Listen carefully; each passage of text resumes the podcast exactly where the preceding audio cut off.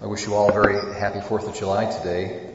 Wonderful uh, civil holiday we have, and it's recognized in our liturgy. It's optional, so that's why we have the, the extra readings and why there's the white, and we have a nice opening prayer that has to do with the 4th of July. Um, in our gospel selection today, Christ is talking about really the image of God in man. It's a very clever way of getting around these guys and the, their entrapment, and so he, he, he basically sets out the relationship between church and state in a very deft manner, and uh, he's got the coin, and the coin has Caesar's inscription on it. So, so it looks like it belongs to that guy. So, so give Caesar his his what what you know is his image, but then you know conversely give to God what belongs to him, and the implication is that there's an image of God you know, in the human soul, and so therefore we need to give ourselves to God. And it's a good way of kind of divvying up um, our allegiances and balancing out uh, what we owe to who. In our first reading from Genesis, we see God, we see man made in the image of God. And uh, this also is a very, um, a very powerful passage. It's the first chapter of Genesis. And uh, there's really a lot going on here. This is one line that sticks out to me. It says, God looked at everything he had made and he found it very good. Okay, and in, the first chapter of Genesis, as God goes and he creates and brings order to the world, he's, there's this constant refrain. He looks upon it and he sees that it is good, it is good, it is good. And um, goodness uh, is basically correlative to love. So even though the first chapter of Genesis and the creation narrative does not use the word love, the love, God's love is implicit throughout it all because God is looking, we love what is good. Goodness attracts love. Goodness flows forth from love. And so the goodness that we see in creation is a reflection of God's own goodness, but His own love as well. And God wanted to share His own goodness and His own love with other intelligent beings, not because he had to, just simply because he wanted to, because he's generous. That's why he created the world. And uh, so here we are, uh, humankind made in his image. And um, it says God created man in his image, in the divine image he created him. Male and female he created him. Now I'm probably going to be speaking about this this Sunday here. Gets to this comes to um, topic of human sexuality.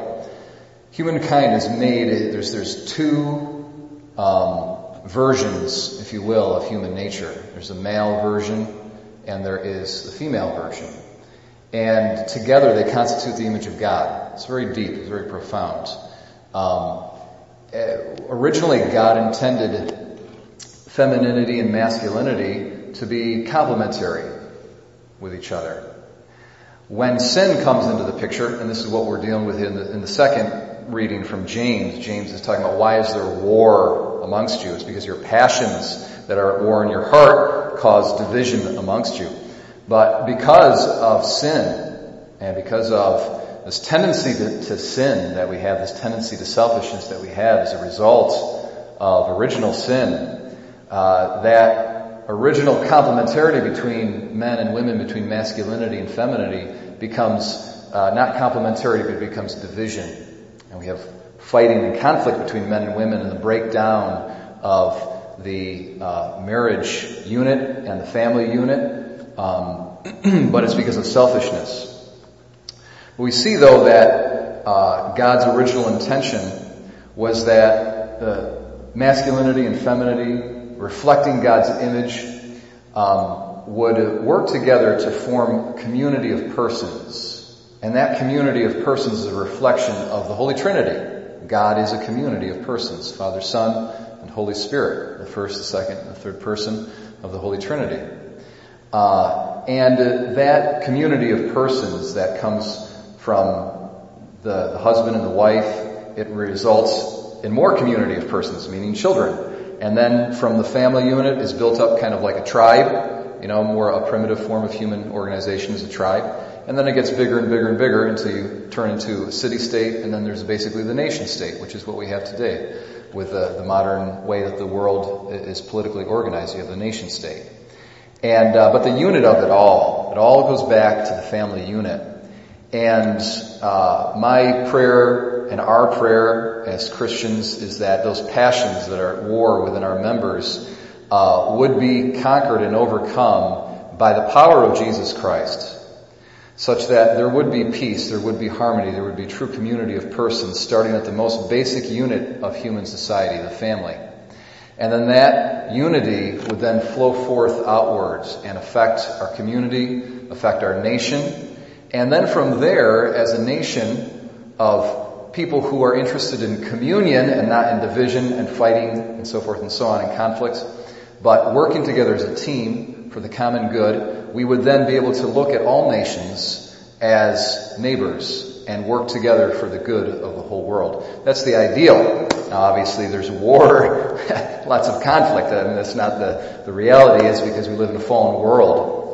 And we see uh, the, the, the, passions um, of, of the flesh cause this division, but it really it begins with the human heart. So the key to world peace, the key to a community of nations that's flourishing, is a conversion of the human heart back to that original love that God gave to us in the beginning, that original desire that God had that we would live in community with one another fundamentally as husband and wife, as families, as local communities, and as nations.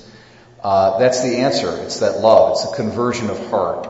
And apart from the gospel, the good of the nation is not going to be achieved. Apart from the gospel, apart from the power of God's love coming through to us through Jesus Christ, the good of the world is not going to be achieved. So we pray for conversion fundamentally.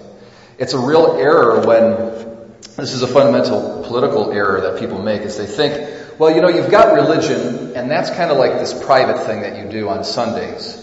And uh, you got private morality, but you know when it comes to running a nation, you gotta be freaking Machiavellian, you gotta be tough, you gotta be realist, you gotta be, you gotta deal with real politics, you gotta get, uh, you know, deal with people's passions and appeal to their anger and their pride. No, no. Just like the morality that we would speak about and that we would try to practice from, you know, person to person, neighbor to neighbor, from within our family, within our local community. We extend that to the, all, to the whole nation and to the world as a whole. Do unto your neighbor as you would have them do unto you. That same principle that applies for us on an interpersonal level needs to be applied as well at an international level. And, and thereby we will attain the peace for which all of us so, so dearly long. So today, my brothers and sisters, on this Independence Day, we thank God for our country. We pray for peace uh, amongst our citizens. And we pray that our country would be uh, a source of blessing and peace for all the nations of the world.